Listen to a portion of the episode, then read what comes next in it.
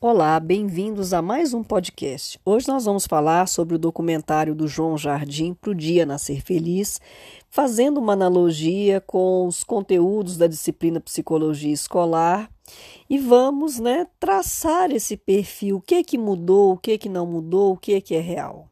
Então, assim, o documentário é, ele traz uma dicotomia entre as realidades das escolas que foram mostradas né, no documentário. Uma escola de alto padrão, uma escola de, né, a escola de Manari, a escola de Alto Pinheiros em São Paulo, é, a escola é, em Duque de Caxias. E o que, que a gente percebe? Que existe conflitos, né? De classes através de vertentes das subjetividades desses adolescentes de escolas particulares e escolas públicas. Então, assim, o cenário apresentado é o cotidiano né, da escola, que é algo além das salas de aula. E quando a gente fala além das salas de aulas, a gente vê claramente a diversidade do preconceito, é o descaso ao fator social e econômico dos alunos e a discrepância, né, essa diferença gritante entre a escola pública e o ensino privado. E aí a gente vai ter a dissonância, né, frente aos assuntos abordados por cada aluno, tanto na escola pública quanto privada, né, de acordo com essas regiões periféricas apresentadas nesse documentário. Então, o que, que fica claro? Que a violência acontece muito antes deles chegarem à escola.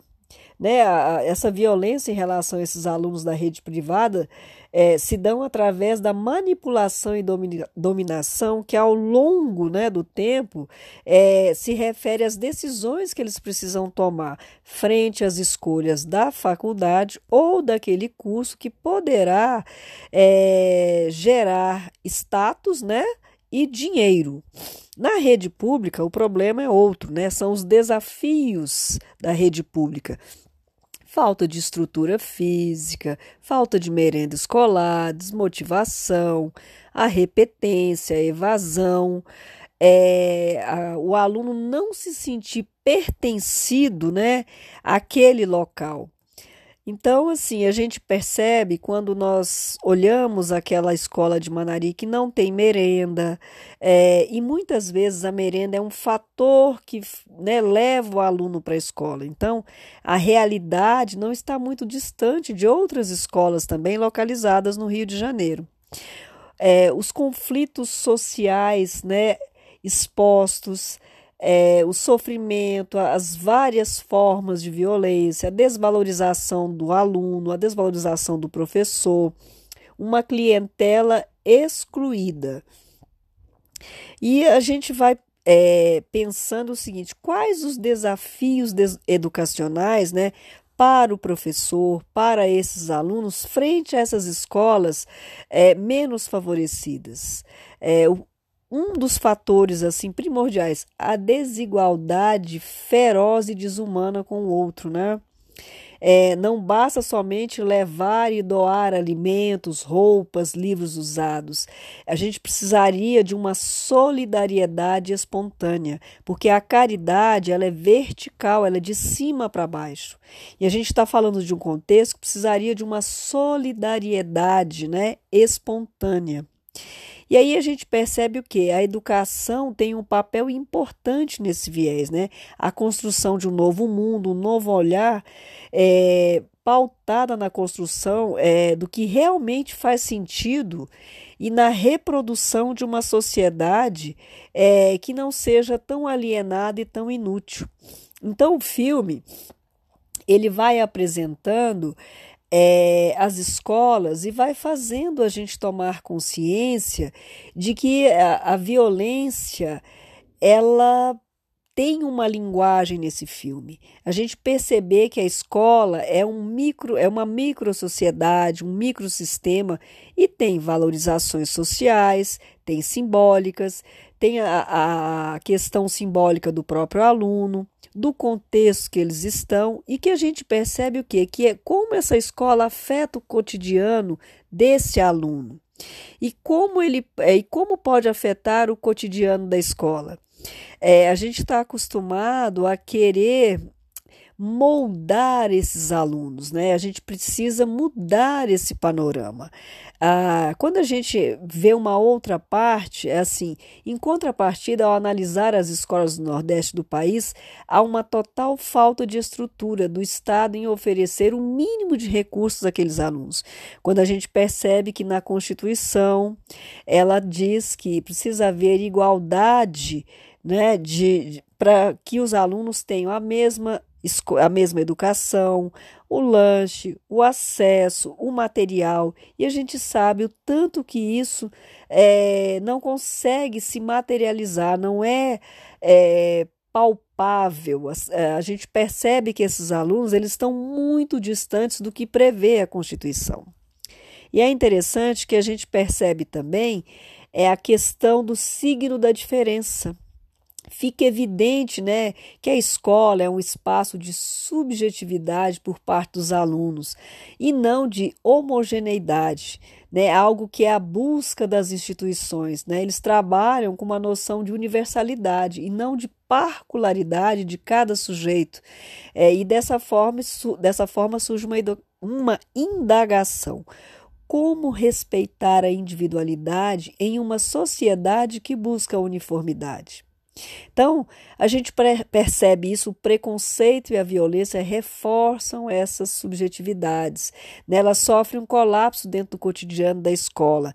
É, em se tratando das identidades ou múltiplas identidades, isso aí fica muito mais evidente.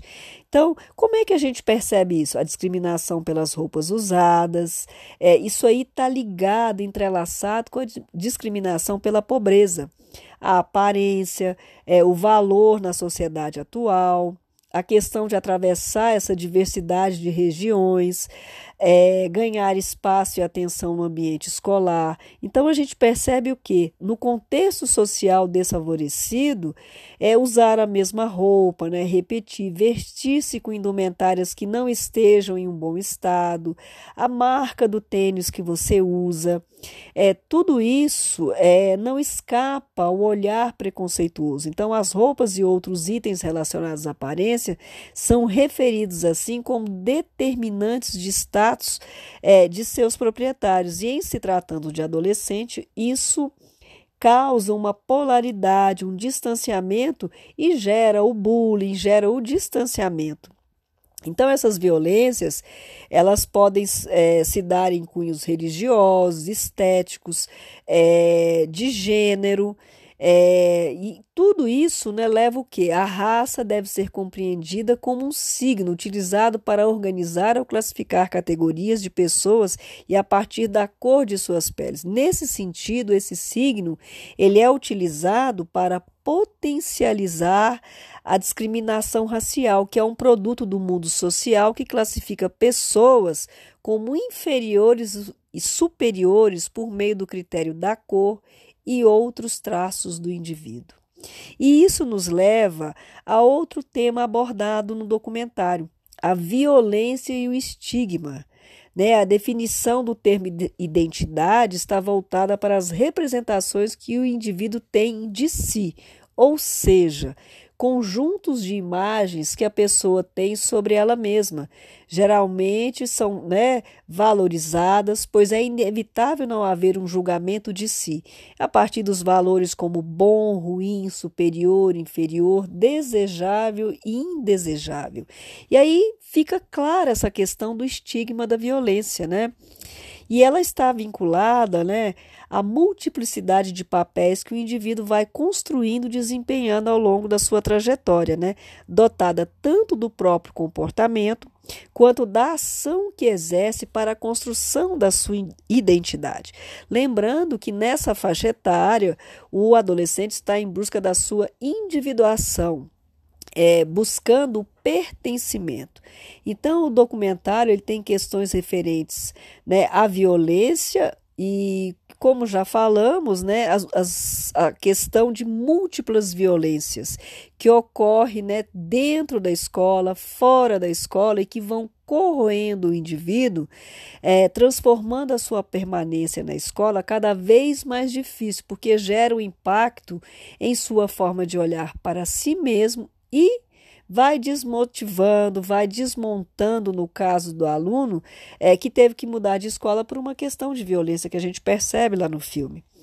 Ah, então, o estigma causa no sujeito a internalização de ser defeituoso. É, frente ao outro, é, de ser menor, de não possuir um valor e acaba destruindo sua identidade social, ou seja, o conjunto de representações para a comunidade ou sociedade em que o indivíduo participa. Então, o que ocorre na sua maioria é a pessoa caminhar para uma imagem deteriorada, passando a assumir a categoria de incapacidade frente a parâmetros estabelecidos socialmente e, fi e ficando assim a imagem dentro do mesmo grupo social. Então, essa consequência, né, por consequência, o sujeito acredita não fazer parte da sociedade que exige semelhanças físicas dentro de um contexto e que o mesmo não se encontra é, se tornando desacreditado e abaixo de outras pessoas, né? Acabam por assumir um papel que legitima é, os ditos normais, pois os, to os tornam como exemplos pela não aceitação de como se vê frente ao outro. E aí vem uma outra pergunta: é nosso problema ou o problema é do outro?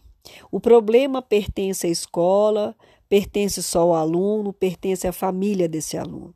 Então, assim, no início do, do né, no documentário, ao tratar das escolas ditas de elite, surge um capítulo à parte. Né? Os problemas relatados pelos jovens são mais de cunho existenciais do que sociais. Né?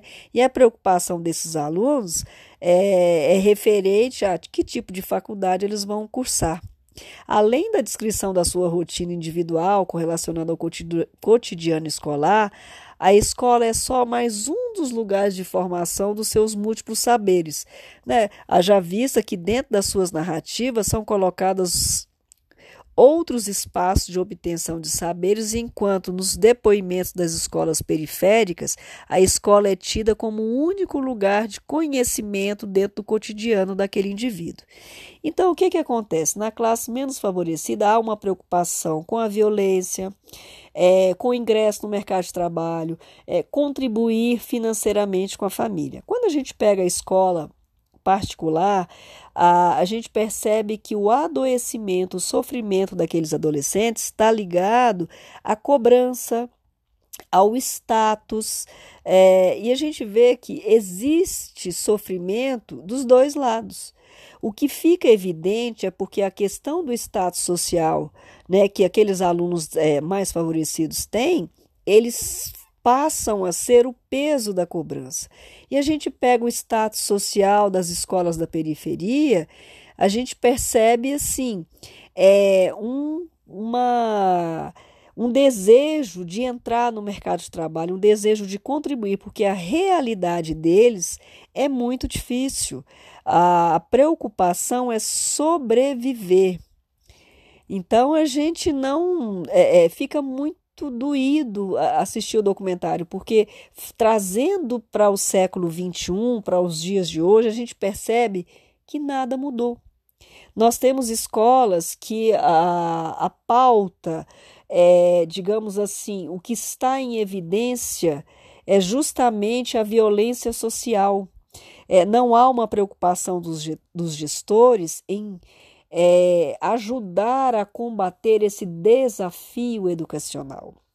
A gente não percebe, por exemplo, uma interface da educação com a psicologia. A gente não vê durante o documentário a presença de um psicólogo, de um orientador. Nós vemos sim pessoas que são voluntárias e que conseguem é, fazer um trabalho. O que fica claro para a gente é aquela, aquele conselho de classe onde há é, um mal-estar, porque um, é, um grupo quer promover um aluno em função dele ter deixado né, de andar lá com pessoas de má influência, de estar tá ligado ao tráfico, ao crime. E a gente vê a dificuldade das escolas da periferia em lidar com isso e principalmente resgatar esse aluno. Então, assim, o que, que a gente percebe? As discussões sobre cotidiano escolar ainda se encontram em construção, né? Os campos institucionais é, são polissêmicos, é, dentro do sistema existe violência, é, vivência, vida, potencialidades, desistência, ou seja, todas as, todas as adversidades da existência neste caminho, elas requerem das pessoas envolvidas uma ação é, mais rápida, uma emancipação para tirar esse grupo de um estado de alienação, né? tirar esse grupo é, desse estado de exclusão. Então, cabe ressaltar que, é, que assim, a gente precisa é, lutar por essa escola, a gente precisa valorizar o currículo oculto desses alunos, quais os saberes que eles trazem para a escola. Quando a gente conseguir fazer essa valorização, a gente conseguir interagir o nosso currículo pedagógico, o nosso currículo acadêmico, ele vai ser melhor aproveitado, ele vai estar de acordo com as realidades é, tão distintas dentro da, da geografia do nosso país. Então, o, o documentário Para o Dia Nascer Feliz, ele vem de encontro com todos os temas que a gente tem abordado é, na disciplina de psicologia escolar. Então, eu espero que esse podcast possa ajudá-los a contextualizar o trabalho de vocês. Até o próximo.